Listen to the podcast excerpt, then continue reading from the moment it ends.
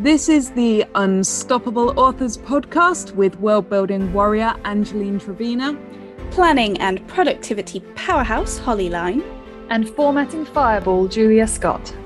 Every week, we bring you discussions on the craft of writing, author life and business, and interviews with some of the industry's most unstoppable authors.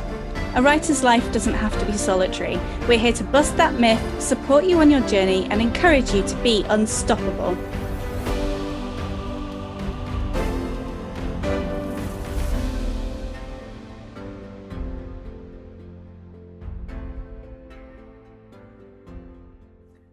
Welcome to episode 121 of the Unstoppable Authors podcast. And today we are discussing the way each of us takes a project from idea through to publication. Before we get started on the main topic, let's do our personal updates. So, um, I'm working away at my next Felix Jones book.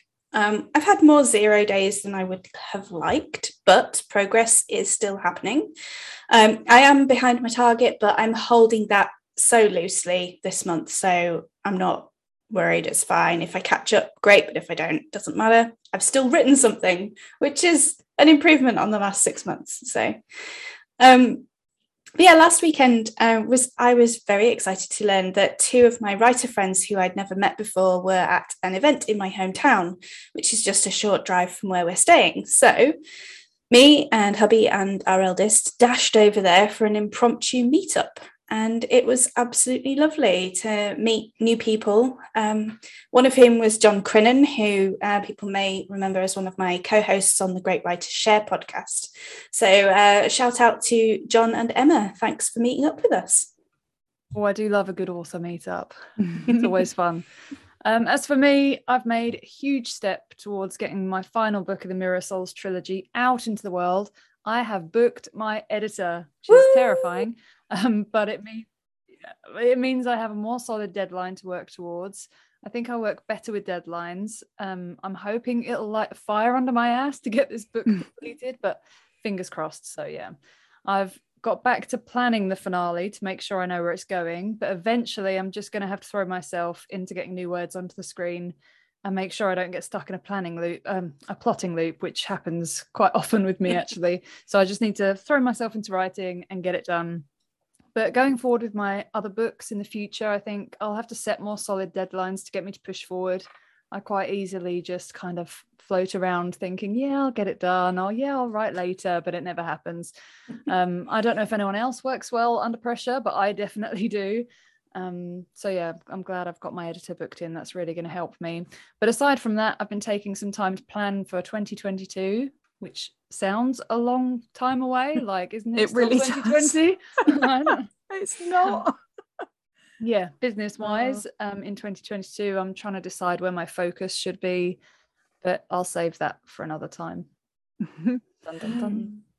So, my big taking it easy promise to myself is not going particularly well of course it's it's honestly absolutely no surprise to me that i couldn't rest up for very long at all. I did have a few weeks where i allowed myself to slack off a bit but i can only manage to do that for so long. I'm working hard on the second edition of 30 days of world building and that's going really well and i am really really proud of it. I'm just agonizing over decisions regarding its release so i think i'll be reaching out to some people for some advice about that because we are always learning and our peers are such an amazing source of experience. Mm-hmm. I've also started writing my next middle grade book for my pen name. I'm writing my dark fantasy season opener. And then I had a random scene pop into my head, like they do when you just don't need them. So I wrote it down to stop it from bugging me. But uh, yeah, I'm not sure what it's going to become, if indeed it becomes anything. So I'm just going to kind of leave it alone for now and let it brew into whatever it wants to be because I already have so much other stuff to focus on right now. True. And I think if ideas are worth doing, they'll they'll stick around. Yeah. It will come back to you. So we'll mm-hmm. move on to the question of the week. Last week, we asked Have you found social media to be a help or a hindrance and how? we had some great responses to this, and we can't read them all, so we'll just um, take a selection. On Instagram, Trip said both, but the help significantly outweighs the hindrance. And Amy said, helpful for the connections I've made, but it can be a hindrance because of the time required to post consistently. And that's quite a common theme in the responses overall.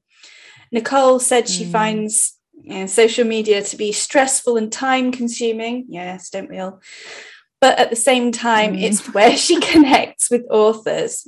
Then she said, now to find my readers, which I think a lot of authors on Instagram struggle with, myself included. Uh, Priyanka says yep. social media is helpful for finding writer friends, workshops, and learning a lot through each other, but definitely a hindrance when I mindlessly scroll for too long. And that's, yeah, that's definitely an issue with social media and with following so many people. There's this constant stream of information. Uh, Destiny said it's a help because social media is used widely by the global population. So if you want to have their attention on your project, you have to be in their faces and on their screens. But it is a hindrance because it can be a rabbit hole of numbers, likes, follows, and more. Your mental health can be affected too if you do it too much. But your business will be affected if it's not enough. So I think it can be overwhelming at times. And I agree with that, but I I do think question the premise about how much it would actually affect your business because there are other options. Um, see, Jen said, for me, when it becomes not fun, that's when I know I'm not using it right anymore. And I think we'd probably all agree with that one. yeah. so over on Facebook, Mary said, up a lot of time, but if I use it to interact with fans or other authors, I find it brilliant and helpful. If I tried to sell stuff on it, it's a bit shit, to be honest. and yeah, again, I think that's a very, very common sort of response. It's it is so easy to um, connect with other writers on social media, much harder to sell books. Um, and Steve said it could be a hindrance to writing, but I use a piece of software to block every potentially distracting website while working, which is something I really should do. That's what I have to do. I can't otherwise. Just to, yeah, turn the internet off. yeah so thank you everyone for all those answers yeah unfortunately we couldn't read them all out because we had loads it's a hot topic yeah.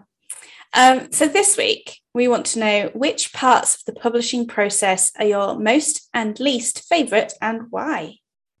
So we've got no new patrons this week, but a huge thank you to all of our current patrons. We really do appreciate the support. Patrons get early access to episodes, exclusive behind the scenes access to our off air banter, as well as the warm, fuzzy feeling of supporting the podcast.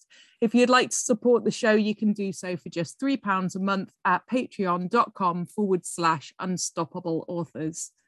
It would be really great if you could take a moment to share this episode on social media. Grab a screenshot, share it directly from your podcast platform, or even take a selfie with it. Just remember to tag us so that we can share it too. It means so much to hear from our listeners and to know that you enjoy the show. So let's move on to our main topic. And this week, we're going to look at how each of us take projects from that first initial idea right through to publishing the book. Because there is absolutely no right or wrong way to do this. Everyone's process is completely different. And we wanted to show you that. But also it will give you some idea of all the different steps involved if you're feeling a little lost in the process yourself. So let's start with that initial idea. When you first get that gem of a genius idea, because it always is, isn't it? Um, Holly, how do you how do your ideas come to you, and what do you do with them? Okay, so my ideas come from all sorts of places. So this isn't a consistent part of my process. Um, like you were saying, Angelina, about a random scene popping into your head. I had a very vivid dream mm. the night mm. before last that I was like, that's a story. It's a complete story. It's all there. So I kind of told it to myself a few times to kind of get it to stick. It's not in my genre though, so I don't know what to do with it now. Um, but yeah, I think I've probably done things differently with every book. Um, but I will do my best to try and spot patterns and cobble together something coherent for you. Um, I'll more or less ignore my first book because I think for most writers they tend to kind of be anomalies they have a life of their own and it's it's only later that we tend to form patterns and processes for this so more recently I've taken that initial idea and I either write it down somewhere or run it around in my head a few times, like the stream. Um, I usually need some time with an idea before I start working on it. Uh, I'm a number four intellection, Clifton strengths again, sorry. Um, and this is just how my brain works. So I have to, I have to percolate. Um, how much time that is has varied from just a few days to several months, depending on whether it's a new series or a sequel or a standalone, whether it's a novel or something shorter. But I do have two projects now that I've initiated and stopped and let sit percolating in my brain for at least a year. So um, sometimes it's a long time before it comes together. But there have been other factors with that length of time as well, with the 2020 2021 you know um i have tried outlining mm, i have tried outlining and most of my first series was to some extent outlined but more recently i have embraced my discovery writer nature so i don't write a full outline i will usually just do some notes on the world i'll do some world building develop the main character work out what the sources of conflict might be Sometimes I think about the theme, but usually I can't put my finger on that until I'm about halfway through drafting. But I do have a couple of books that were written with absolutely no pre planning whatsoever. And they're actually my, I was going to say best, maybe favorite might be the more accurate word. They're my favorite books. um, but yeah, hmm. sometimes I just have to jump in blindfolded and see what happens on the page.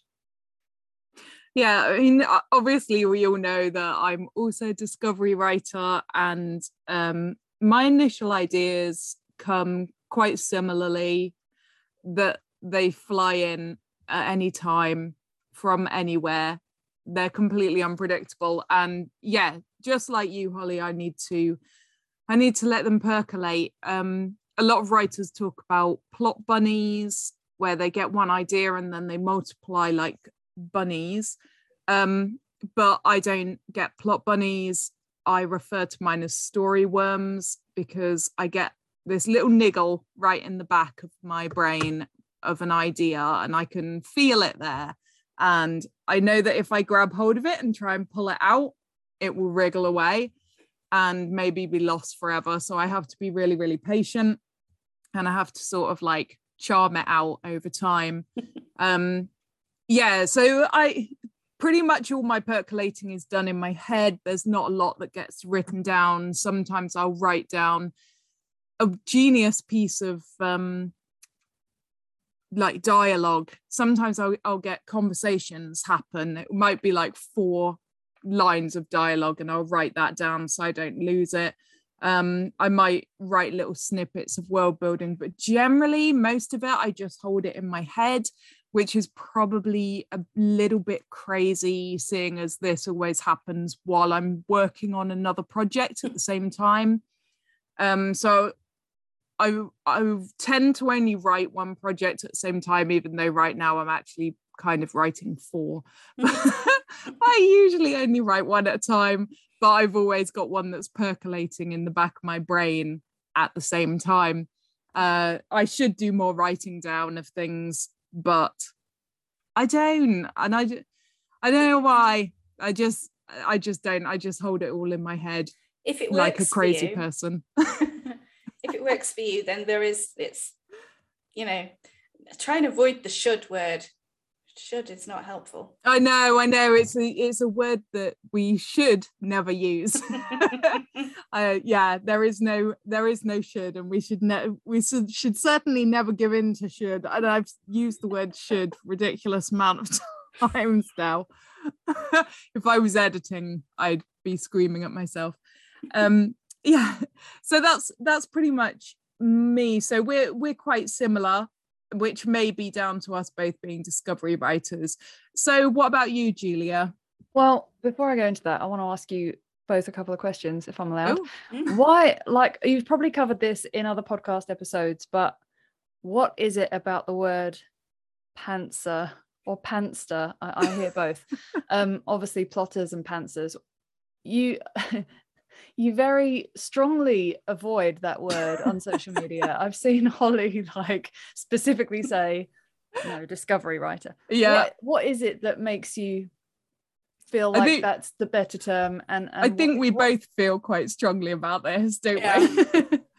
I I hate I hate the word pantser because um well it comes from an American phrase and pants in the UK means something totally different. So in the UK if you say something is pants, you're saying it's rubbish. And of course in the UK pants aren't trousers it's underwear. So if you're writing from the seat of your pants, then you're actually sitting in your chair in just your underwear, Uh, which plenty of um, people do that. I am sure. I'm sure plenty of people do, and I'm not judging, but I don't. I have two small children living with me. I, d- I don't. I don't really don't sit around in my underwear. Plus, I have to run and answer the door to a million parcels every day. Um, the so that's one of the reasons I don't like pantser is because in the UK pants means something different.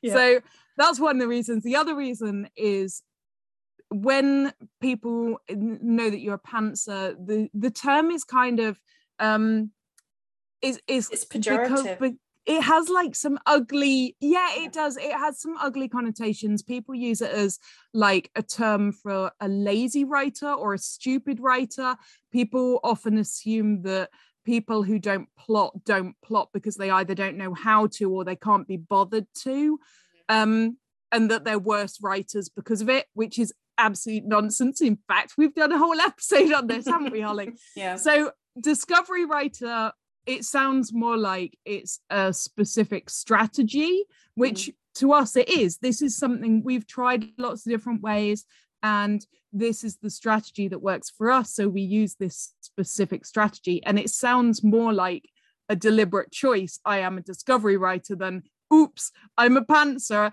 I forgot to plot again. Duh. yeah and I think So ev- that's even if you're even if you're a discovery writer, you do still do a lot of world building and and you Mhm. do you do plot in in a loose way, I suppose, don't you? You don't just kind of go in completely blind. Most of the time, sometimes right? i do Sometimes. Okay, that's that's. yeah I think have people would people would feel that's very brave. Like it, yeah it, re- does really vary but i have started books with nothing more than my main character's first name Yeah. that's so challenging. it's but it's just fun.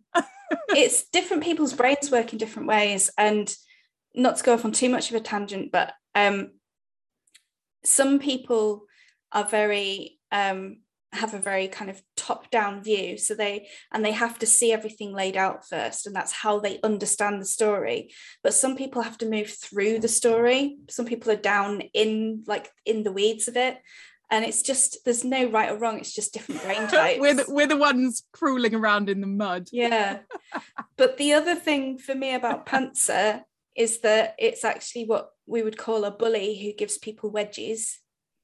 So I I don't really I've, I've never heard. associate it you with say i've that. never heard that is that is No, that a It must be a, a northern thing. So yeah. And my know. other question was going to be how do you um record all of your ideas? Do you store them do you have notebooks? Do you apart from obviously angelina said in her head but like do you have notebooks? Do you have do you do it digitally? Do you Oh, are your notebooks really organized or are they really disjointed? I'm just interested. You're asking What- what's that word organized? Yes, I have I, notebooks. I do i do have a yeah i i have idea places. Um but it's really disorganized. I use evernote a lot for tiny little snippets that I have no idea where they belong. Um if i'm definitely building a specific world i have my world building notebook for that particular world and any random ideas that i don't know where they belong go in the back in my ideas dump as i call it. Um i have notes on bits bits of paper that are possibly floating around my desk somewhere maybe but holly's Yeah. got everything I bet labelled, Holly's colour dead coordinated organised. and it's probably not as organized as you think. I have I have a notebook which has been knocking around for about probably about four years, not quite four years, and it's got all sorts in there. Um, and it's it's sort of a bullet journal. I, I don't strictly use it as a bullet journal, but it's um, I have an index. Every page is numbered, so I keep track in the index of what's on each page. So it's got like you know notes from webinars and courses and stuff like that in, but it's also where I put story ideas. So and for a long time, I had another notebook, just like a really small one, um, right next to my bed to write down dreams when I woke up. But I tend not to do that anymore. I tend to just run the dream back through my head a few times, and that makes it stick. So, yeah. Yeah, cool. Well, talking of dreams, that's where most of my ideas come from, actually, or daydreaming, even. But then, isn't that where most ideas come from? Um, I always say that the Mirror Soul started off as a dream because it did. Um, and I wrote it all down, and it just kind of, you know, when plots just kind of form without you really thinking about them. Oh, then this happens, this happens. And you're not sitting there thinking, oh, what could happen next? Oh, what could happen to them then? It just kind of forms, and you're like, whoa, how did that happen? Um, and I sent a message to my friend saying, oh, I've just come up with this um, idea for a book. Like, I've this was at this point I'd never wanted to be a writer. I'd never even considered writing a book. Um, and she was like, "Yeah, yeah, you should write it." I'm like, "All right, I'll do that." for some reason, um, but I guess because I've not been doing it for long, I I still I'm still figuring out my processes and figuring out what works for me. And I've said this before on the podcast. It takes time to figure out what works for you, especially when you're getting hit from all sides on social media and other places telling you how you should be doing it. Mm-hmm. Um, I've I've spent many wasted hours trying to do something the way that doesn't work for me because I felt like it's how I should be doing it. Um, so yeah, um, but yeah, other initial ideas come from just like I saw a post on social media about dreams and then I came up with this. Well, I just thought to myself, what if? And I love that. Loads of books ideas come from what ifs. Mm-hmm. I thought, what if other people could watch your dreams as like uh as like entertainment? Mm. And so my next book is going to be about that, which is cool. the first time I've talked about it actually. um, it's a scoop. It's a yeah. scoop, ladies and gentlemen. I've, I've tried to fully plot books, but they always change like I get halfway through and I'm like, oh, this is going to happen. Oh, this character's doing this instead. So I don't know. I'm I'm somewhere in the middle with mm-hmm. plotting mm-hmm. and mm. discovering. Yeah. I, I like how you say like those times where the plot just comes together and you don't even know where it came from or how it happened. Mm. that that happens to me exactly like that but it's when i'm about 80% of the way through writing the first draft. Yeah. Because i have no idea what's happening in the end and i get to about 75 80% through and then suddenly it's like the the jigsaw creates itself. Well that's goes, great though. And at least you know you'd want that to happen. You wouldn't want to get to that point and think i still don't know how this is going to it sometimes it happens happen? after like two weeks of crying. Oh dear. Crying and cake. Uh, yeah. yeah oh it's good stuff. Right so let's move on to the first draft where Ugh. the magic happens. It's not magic i hate it. Oh it's my favorite bit Just give me a completed book that I can prettify and put on a page. Thank you very much. I'm done. yeah. So I tend to draft pretty hard and fast most of the time. Uh, this year being the big exception because of my burnout. But normally I thrive on tight deadlines and events like NaNoWriMo. And when I'm really into what I'm writing, I can finish the first draft in well under two months, usually about six weeks.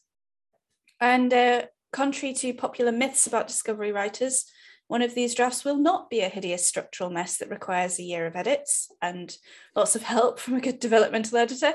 Uh, my first drafts are usually pretty clean and well structured because of all the thinking time that I spend on them and a lifetime of internalizing story structure.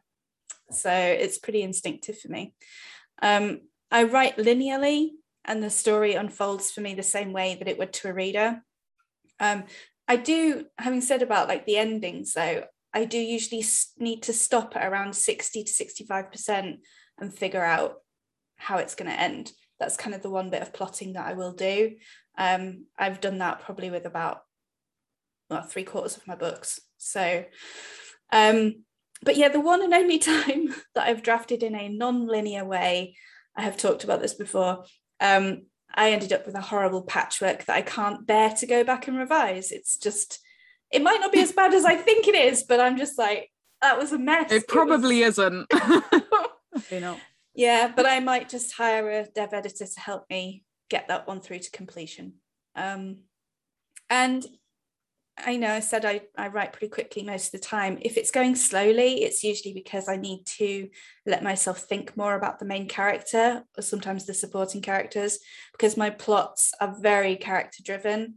So I need to know those people intimately in order to tell their stories. So I know that if I'm struggling to get the words, it's probably because uh, there's something I haven't figured out yet about the character. And I'm just figuring this out about myself now. Um, it is largely to do with Clifton Strengths, I'm afraid, um, and figuring out how my brain works. And it's, yeah, so that's something I'm working on now. But I love that. I love that you're still learning and you're still developing your process because that is such an important point that we do continue to develop our processes. Yeah. And yeah, once again, I am so, so similar to you, Holly. Um, I I write drafts yeah about six to eight weeks it takes me to write a draft. And um, I, I i like to think that they aren't hideous messes. My last one certainly was but generally yeah they're pretty clean. I got cue all the gasps from everyone listening but i edit as i write my first draft. So really my first draft is like a first and second draft mm. all in one. Um because well. yes i i edit um, sometimes it will be that I chapter the last chapter that I wrote and edit it before I start writing again. If I realize I need to go back and foreshadow something, I will go and do that. If I need to go back and totally change a scene, I will do that. Um, I also write in a totally linear way. I cannot write scenes out of order because I have no idea what's going to happen. Um, I just can't. And I see a lot of advice. Again, it comes back to this. I see a lot of advice of like, to so that you don't slow down when you're writing if there's something that you don't know like a bit of research you need to look up or a character who doesn't have a name yet just put in a load of x's and come back to it later no, can't do no, that no no no that stops me that mm. doesn't stopping to look up a character, find a character name, or do a bit of research, or write the goddamn horrible scene that you don't want to have to write because it's so blooming difficult. If I don't do that at that time, that stops me. It, looking it up doesn't slow me down at all. I did it once ever that I came to my second draft and in big letters in my uh, manuscript it said insert big fight scene here. Oh, and I have never, yeah, uh, like action is my worst. It's the, the hardest thing to write for me. I've never hated myself so much in all my life. and I swore to myself that I would never do that to myself ever again. Editing me despised first draft me at that yeah, moment. That must have so been no, painful. Yeah. Oh, it was horrible. And I see that advice online, like if there's difficult scenes, just leave them till later. I'm like, but then you end up with nothing left to do on a story but write all the bits you don't want to write. Yeah. It's like I'd never finish a story. I would never ever finish it. So that's why I have to write absolute linear. Um, because yeah, I and I I completely empathize with you, Holly, that you are you just can't bring yourself to go back to that manuscript that you wrote out of order because I know that I would be exactly the same. Mm. I would mm. be exactly the same. Yeah. So, yeah. so, once again, we are very similar. yeah. Whenever I have opened the Scrivener project and I have all the like the chapters have a descriptive name. They're not just chapter one, chapter two. Because I wrote them out of order, I didn't know what what chapters they would be. So they're, you know, it's a really brief explanation of what happens in the scene. And I look down that list and just go, what the hell? oh my god. Yeah. yeah. right, Julia. yeah, how I, about am- you? I, d- I do. I really, I do empathize. I think I'm very similar to you both um, in that I'm a zone writer, so I just need to get in that zone and stay in it. And I think I've found that really difficult with being a mum because Mm. having the kids around, they tend to pull you out of that zone, or the fact that you've got to get another load of laundry in the washing machine pulls you out of that zone, you know, things like that. And um, yeah, I just need to obsess over a story and have the characters constantly living in my head, screaming at me um, to be able to get through it. Uh, yeah, I think this this first draft. I mean, I say I hate first drafts. I only hate them when I get stuck, and I'm stuck now in this draft. And like you're talking about, you know, writing in uh, linearly. I I can't jump forward. I can't skip this bit that I'm stuck on, jump forward and write the rest and come back to it. I just can't do it. Um, so I think the thing I need for first drafts is a deadline, but there needs to be um, there needs to be a big enough why for me to follow through with that deadline. Because obviously, when you're an indie author, you can give yourself all sorts of deadlines, but you can also break all sorts of deadlines because there's no consequence for that, um, apart from the fact that your readers are going to get the book a little bit later. You know, um, so I had exactly the same issue with book two in the trilogy, and then it was Holly's goal setting workshop where she got us to set some goals, and I set the goal of finishing the first draft by a certain time. And because I'd said this in front of a whole group of other people, and I told Holly this is what I'm going to do, I was like, well, I can't not do that. um, and so I did. And then with this book, obviously, it's like I said in my personal update, it's the fact that I've booked my editor um, for middle of January, and I have to have the first draft plus the self edits done by then. So I think a deadline can really help, but also having a why for that deadline, like a like a really solid reason to get you there. Like a Otherwise, it's too pre-order, easy just to not. it's like a pre-order. Let's let's not speak of that again.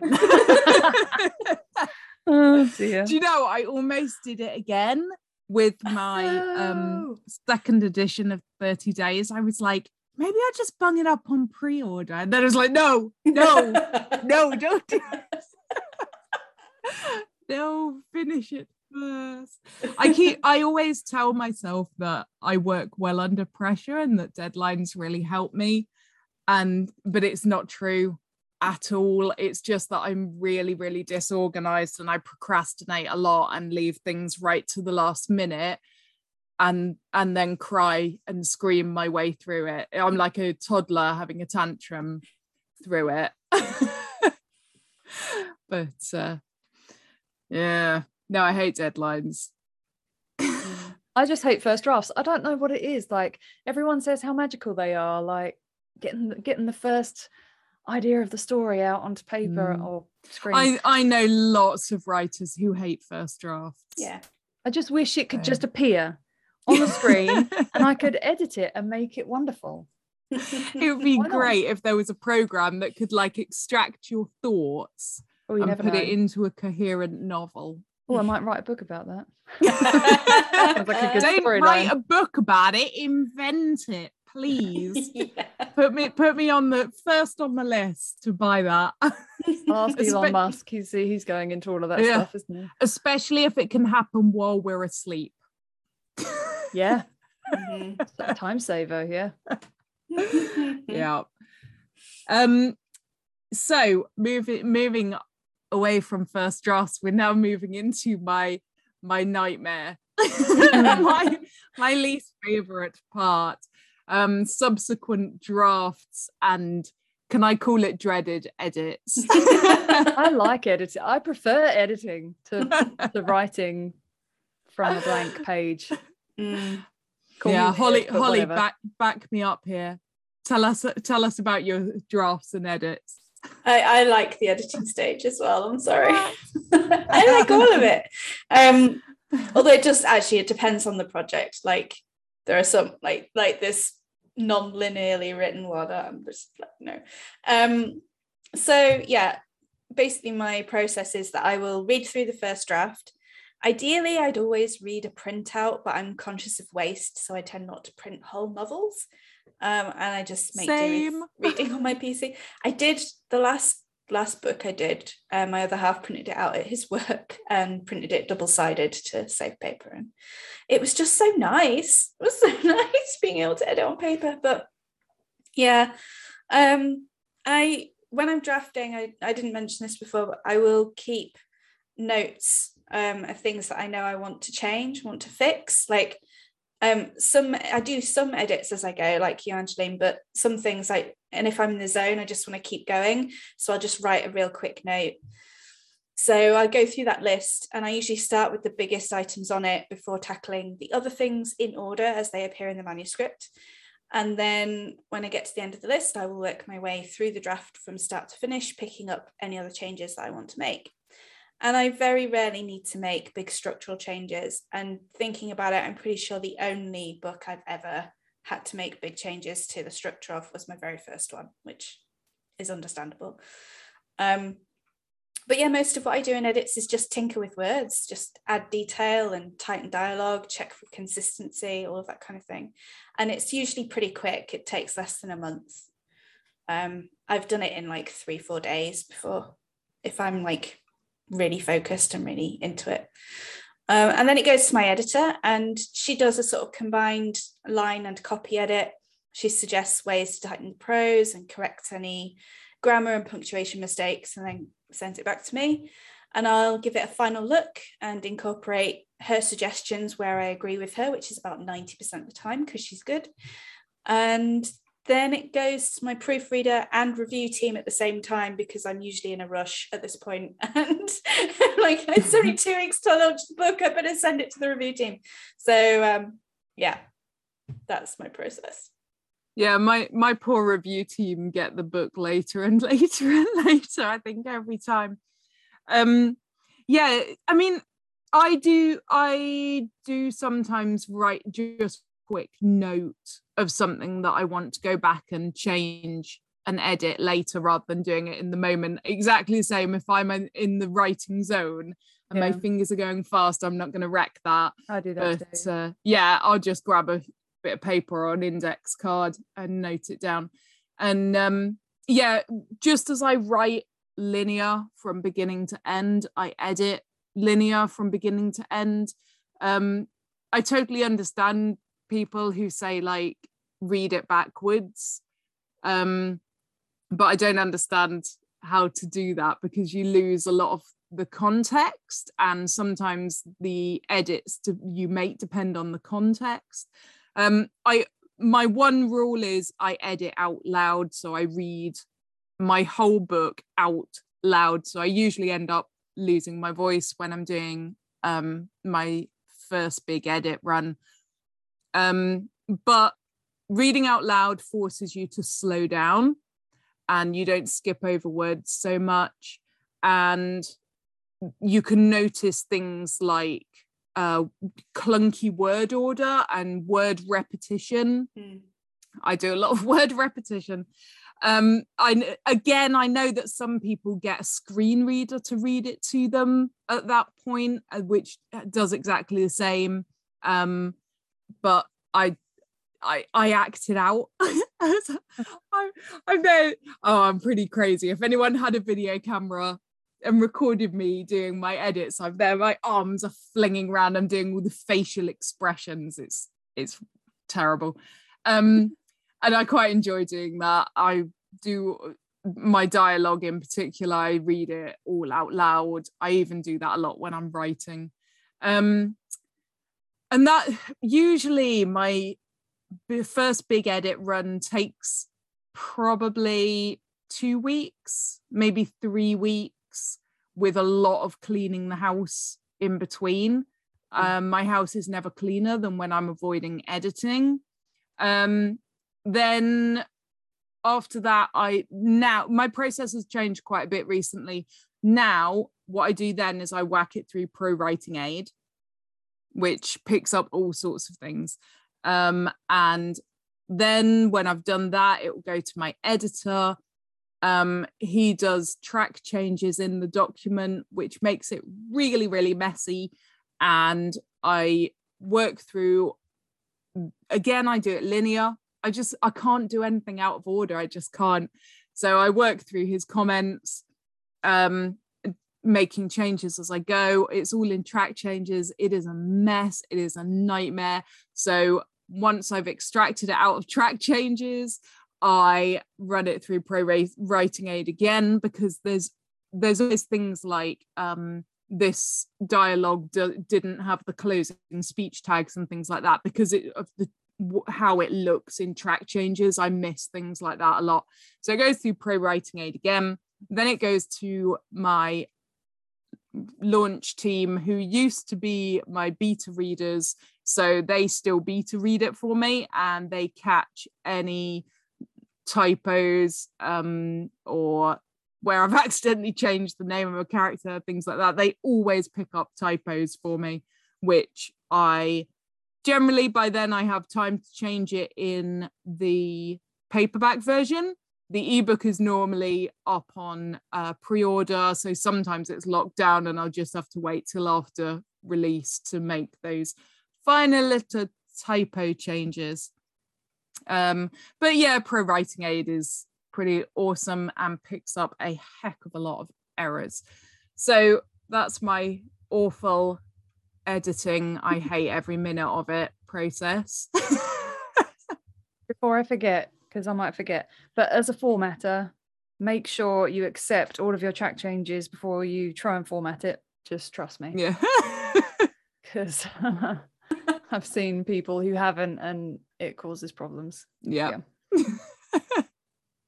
but yeah, I I mean my process is very similar, obviously. Um, but I enjoy it more than Angeline does for some reason. but I tend to do a full read through um, where ultimately I'll I'll change plenty and move words around and um, I'm quite an underwriter, so I add quite a lot of stuff in the second read through after my first draft. Um, mostly, um, mostly boosting the dialogue, just making the dialogue more natural, adding world building stuff, and adding uh, just building the scene, like knowing where people are in the scene and what they're doing and the way they're moving and their facial expressions and stuff. Sometimes I leave a lot out of that in first drafts just because I'm distracted by trying to get the story down. Um, then I will go through Pro Writing Aid. I put it through Pro Writing Aid then, um, and that helps me kind of, yeah, solidify everything a bit better. And then I send it to my editor, um, who basically does a joint uh, developmental edit and copy edit all at once. Um, and that so they'll go through that, and we do it on Google Docs, which is actually really helpful because um, I don't put it all in one document because it's too many words and too many comments, so it can crash. So I split my book into um, like 10 chapter sections um, in one document. So I'll I'll give them the first 10 chapters. So um, so while they're working on on that, I can be working on the pro writing aid stuff for the next 10 chapters. And we kind of work that way and it works for us. it makes it uh, it makes it quicker. So by the time I've got to the end of all of my edits with Pro Writing Aid and checking it all through, they'll have finished the first document and I can go back and start working on going through their edits and suggestions and stuff. So, yeah, that works well for us. And yeah, and then I uh, go through the edits, make it all work. And then I send it to a proofreader. And I always, I didn't get my first book proofread, and oh my God, I wish I had. Um, but then I rushed my first book entirely, completely rushed it. So I will always, always use a professional proofreader. Don't care how much it costs. Please proofread my damn book because I hate typos. I can't bear getting things not perfect. Um, so, but I'll always make sure the proofreader is different from the editor that I use because I think fresh eyes are really important. Yep. Yeah, definitely. I yeah, I I'm a total underwriter as well. And when I do my edit, the things I always add in at that point is physical description of like places and people because that's Yeah. something I hugely underwrite. Weather because I never write weather in my first draft at all. I don't know why. No, there is no weather in my first draft um, unless it's pertinent to the plot. And the other thing is, I use my wonderful emotion thesaurus and add in loads and loads of emotional showing. But yeah, yeah, I'm an underwriter as well. I always end up with a like second, I- third draft. A lot I'm longer. glad. I'm glad I'm an underwriter. I, I, I- am too. I would struggle being an overwriter and having to cut loads of words and cut Mhm. things, cut, and it just feels like a massive waste of time. sorry to any overwriters out there. I'm really sorry. That sounds really harsh, but I I would be so annoyed that I'd wasted all this time writing words that were now unnecessary. So Mm. Yeah. No, no, I I agree. I'm I'm glad for my underwriting tendencies. mm, The one thing where it's, um and I was just going to say it's um one thing where being an overwriter can be a boon is if you have like a whole scene or something that needs to come out, you can use it as um, bonus material for mailing list or a reader magnet or a Patreon or something like that. And it's effortless. this is why I have no um this is why I have no extra material for a reader magnet or anything. Whoops. yeah, no no one will ever see the things that I take out of my manuscript. That- That's not for human eyes, my goodness. um okay so and the last section we're moving on to now is just like those final polishes and publication hitting publish yay so how does yours go holly this is the bit I hate. So um yeah, Yep. so when I when I get the manuscript back um or get feedback back from review team and what have you, I'll make any corrections caught by those first readers and do a final format or sometimes after it's already gone to my formatter, Julia, sorry. Um and uh yeah, I and if I don't format it myself, Julia does it for me. Yay. Um, so yeah, once I have the print version ready, I can give the spine width to my cover designer. I will usually get the cover done towards the end of the first draft, so it just needs the print wraparound adding at this stage. And this bit is so exciting, but so nerve wracking and stressful. And for my last six launches, I've had an assistant to help with this bit um, because it is just so much to juggle there are promotions to set up and reviews to chase, promotional graphics to produce, although tools like BookBrush and Canva have made that pretty easy. Um, not to mention all of the technical stuff, uploading the files and setting all the pricing and the keywords. And, and there are always problems every single time. And I've gone through this over a dozen times now, and something always needs fixing. And Julia and I have had some tense moments with interior files not being accepted, like two days before the deadline. And um, Yep. I will Yeah. remember it well. yeah, so I think it's important to allow plenty of time. And this is, I'm speaking to myself here, future Holly, allow plenty of time and try not to get too frustrated. Just uh, expect some speed bumps along the way and lean on friends in the writing community for support and your wonderful, kind formatter. Um, and yeah, because I'm a print reader, I tend to be pretty print first in my outlook and I like to launch both formats at the same time.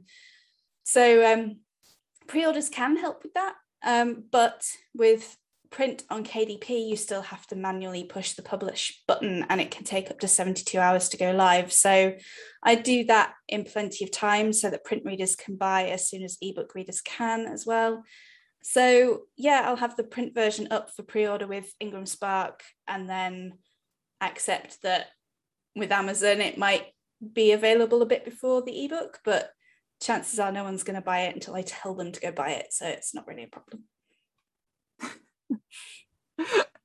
You're lucky they go buy it then. I tell people to buy my book and they still don't. I know, if only it were that easy. yeah, so my my system for fi- all the final bits is I I'm quite fast at formatting now. There's always a lot of cake involved, but I can pretty much do all of the formats in probably two days. Like print will take maybe a whole day, um, ebook in like half a day. Um, but that it involves a lot of cake. There's usually crying. There's usually panic messages to Julia about um, headers and page but then you won't let me help you. Then like, I won't let no, her no, help okay, me, I'll do it. and I'll figure it and I out. figure it out myself. um, and um, yeah, so there's always tears during formatting. I just accept that, but there's also lots of cake. So you know, highs and lows. Um, yeah, I I tend to get my cover done as early as possible um, sometimes before I even start writing the book. I'm very lucky that my husband is my cover designer now. Um, I made him go on a cover design course. oh, did you really? Wow. Love to that. be to be fair, he was quite keen to do it.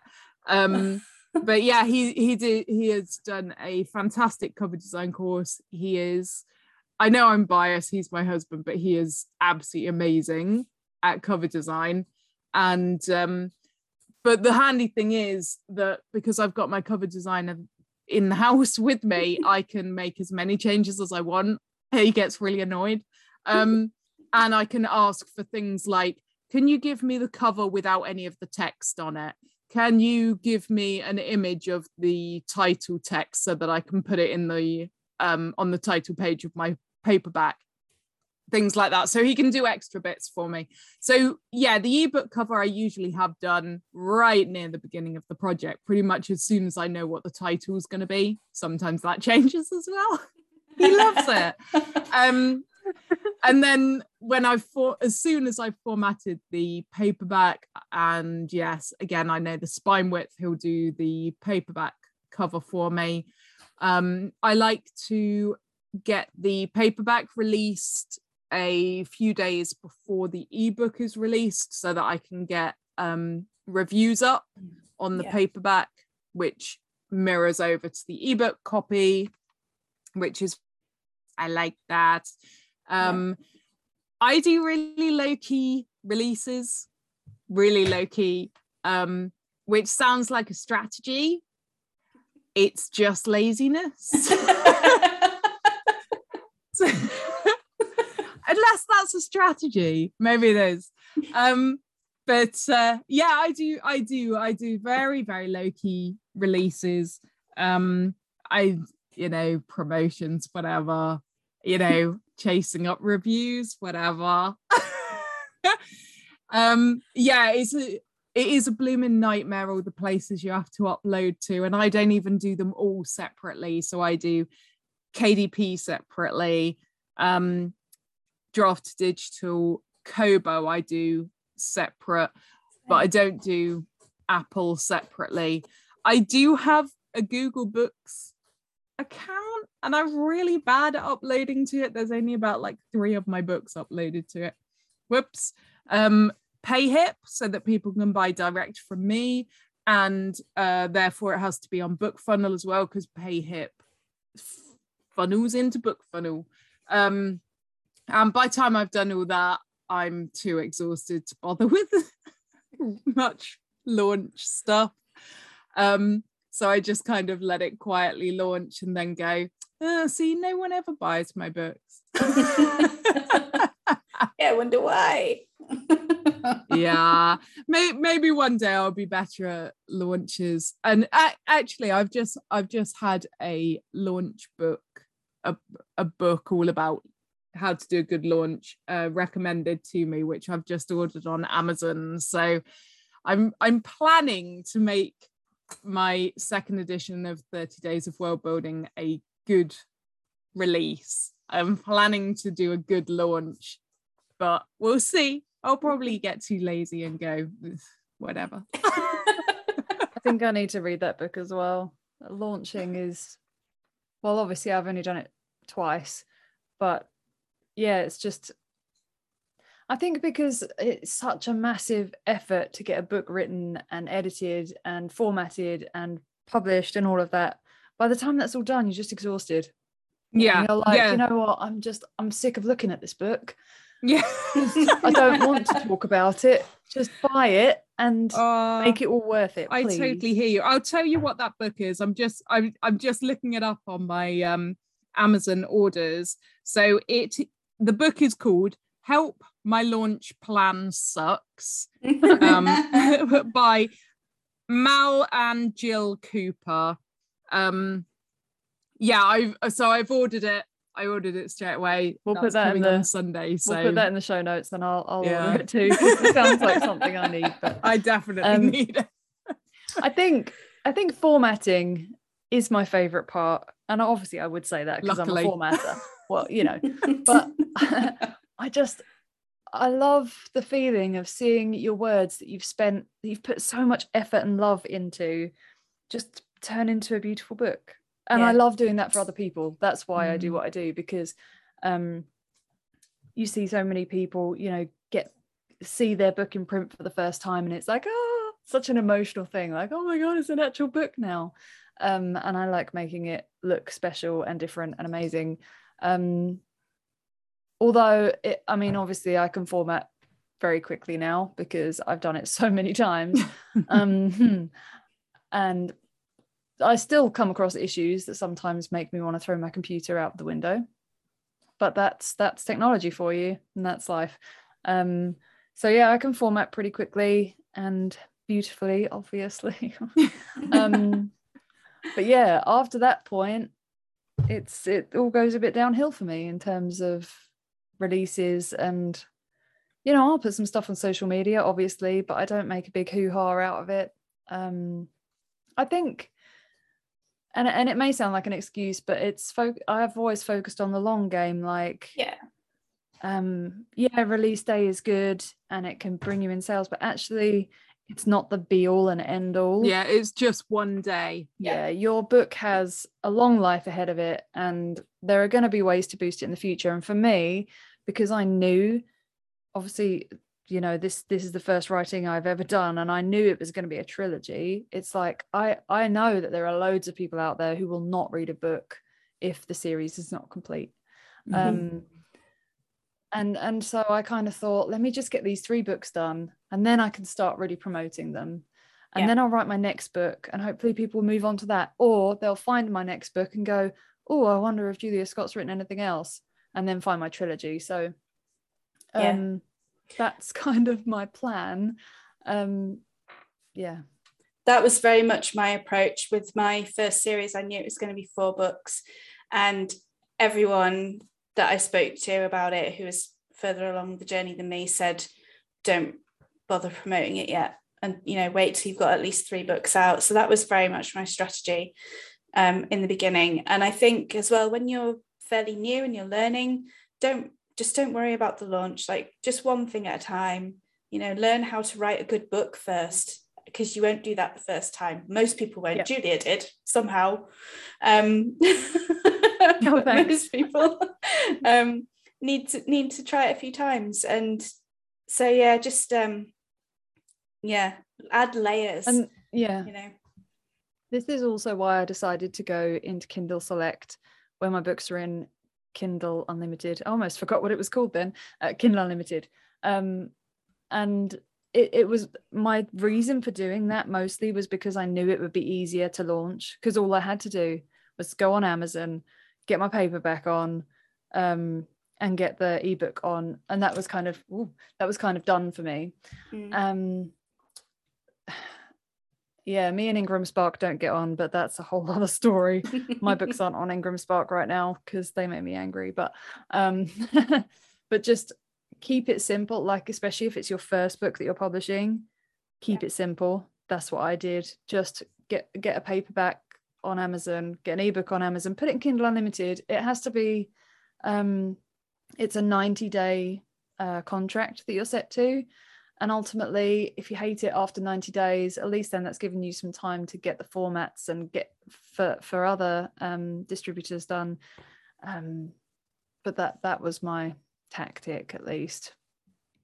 Yeah, Yeah, it's um it's kind of like a, a motto of mine, keep it keep it simple, stupid. yeah. and I re- I have to repeat that to myself like probably several times a day because I'm an overthinker on everything. So I'm constantly reminding myself, keep it simple, stupid. I I always give that as advice to people. it's good advice. yeah. it is Okay. good advice. Um so I think that wraps up our main topic. Is there anything that anyone else wants to add quickly at the end?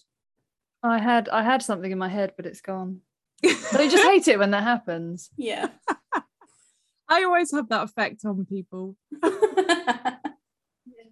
No, no, it's gone. It's I fine. make their brain dri- die. Um, It is pretty late, to be fair. it is. it's been a long So- day. I I have a very silly would you rather question for Mhm. you tonight. So, would you rather begin every sentence you say with "Hey, idiot," or end every sentence with "Haha, I was just kidding"? Oh. I think I think the second one, haha, I was just kidding. Oh, I haven't asked a question. I haven't like tried to clarify something. It's obviously a really good would you rather. it was obviously a very it was a very clear would you rather question. oh, just because I wouldn't want to like constantly offend people, like by calling them idiot. Um, I think it would get you into a lot of trouble.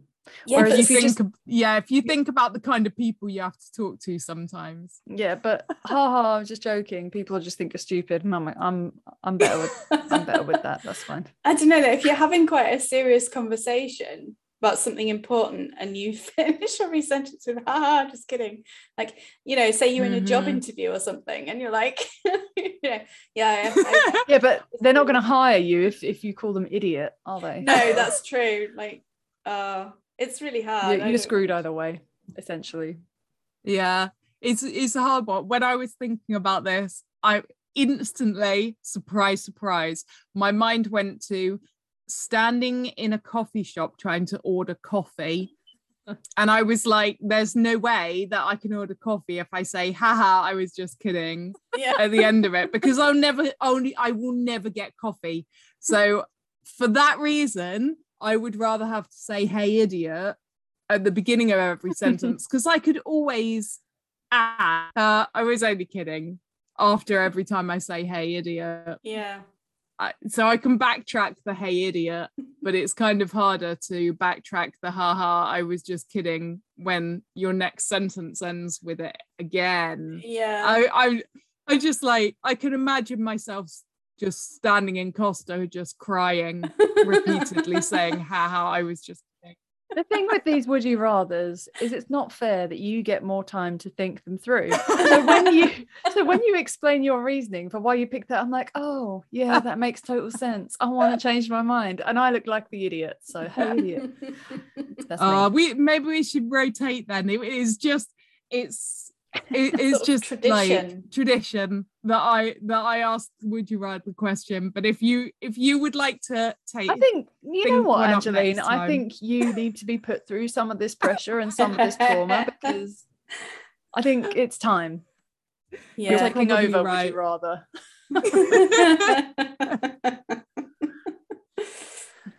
yeah. all right then idiot I was just kidding Okay, and just a reminder of our question of the week which parts of the publishing process are your most and least favourite and why? And remember that if you want to hear all the backstage stuff and get all of the other benefits, you can join us over at patreon.com forward slash unstoppable authors. Don't forget to share the podcast online and tag us on social media. We're on Instagram, Facebook, and Twitter. Just search for Unstoppable Authors.